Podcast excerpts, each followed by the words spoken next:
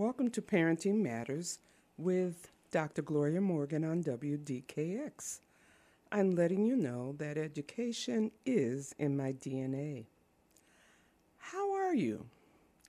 That is a question that we ask several times a day, especially when we greet one another during the holidays. Our response to that question can vary based upon what's going on in our lives. However, we must we must ask this question of ourselves as a parent and yes, as an individual who has several things on your to-do list. Whether it's the grocery shopping, the cooking of the meal, the coordinating of who's bringing what to Thanksgiving or to your Hanukkah celebration or to your Christmas or New Year's Eve celebration, we really need to focus on how are we doing. One of my daughters, who is an adult, has expressed to me how she realizes that I took time and made time for myself when they were younger. She realizes that I went to the hair salon without them. I went to retreats and events without them, and I made it a habit of taking time for myself. She complimented me on this and said she wants to emulate the same behavior when she is a parent. The National Institute of Mental Health shares a few things or a few tips to help us, especially us parents, with self care. Self care means taking the time to do the things that help you live well and improve both your physical health and mental health. When it comes to your mental health, self care can help you manage stress, lower your risk of any illnesses, increase your energy, and definitely decrease anxiety. Even small things that you do in your daily life can have a big impact. So, even though a few months ago I talked about self care, I want to talk about it as it relates to the holiday season. So, the tips that the uh, Institute shares are as follows Get regular exercise. Just 30 minutes of walking every day can boost your mood and improve your overall health. Small amounts of exercise adds up. So don't be discouraged if you can't do the 30 minutes at one time. Maybe it's 15 in the morning and 15 minutes in the evening. And sometimes that exercise can be up and down your steps or walking around your first floor or walking in your yard. So do what works for you. Another tip is to eat healthy. Now, that's what I'm working on and stay hydrated.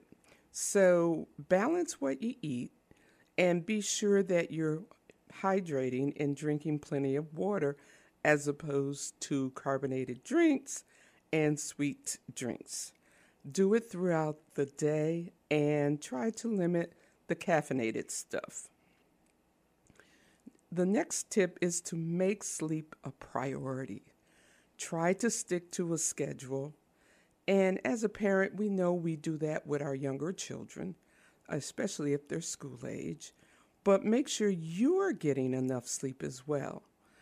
Understand that blue light from devices like our screens, our tablets, our telephones, our computers, too much exposure can be problematic and make it harder to fall asleep at bedtime. So try to cut any electronics probably an hour before you retire to bed. Uh, I know it's made a difference for me. And do the same for your children. The next tip is try to do a relaxing activity.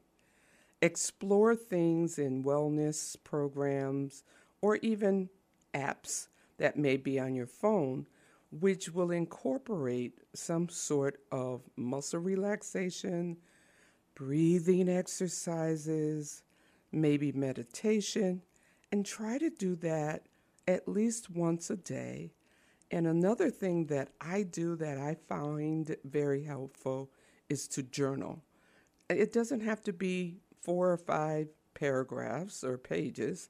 Simply writing down the thoughts or the events of the day will help you to release some things, especially if some of those things were not so positive. The next tip is to ch- set goals and priorities. You make the decision as to what should be done and what should not be done. The word no is a complete sentence. I said that back in April. So when you start your list, understand that you need to, of course, include the family, your children, but you also have to be mindful of what you need to do and celebrate those accomplishments at the end of the day. If you're unable to do something, just put it on the list for the next day. The next one is practice gratitude. Remind yourself daily, and this is so important, that you are making a difference in your life and others, but you're also grateful. Be specific. What are those things you're grateful for? And that can be entered in your journal as you are relaxing your hour before going to bed. The next tip focus on positivity. I talk about this all the time. Our children will inundate us, or even our significant other, or our spouses, or other family members can really inundate us with all kinds of negativity or events that have a negative impact. Identify and challenge any of those negative thoughts that may arise that you deem are unhealthy and switch and shift to what was the positive thing. So the car accident happened, but no one had to go to the hospital. Okay, so the meal that was to be for today, somebody ate part of the ingredients. Okay, so what do I need to do to shift? Do I need to run to the store? And sometimes just coming up with an alternative is calming for you and others. The last one is stay connected.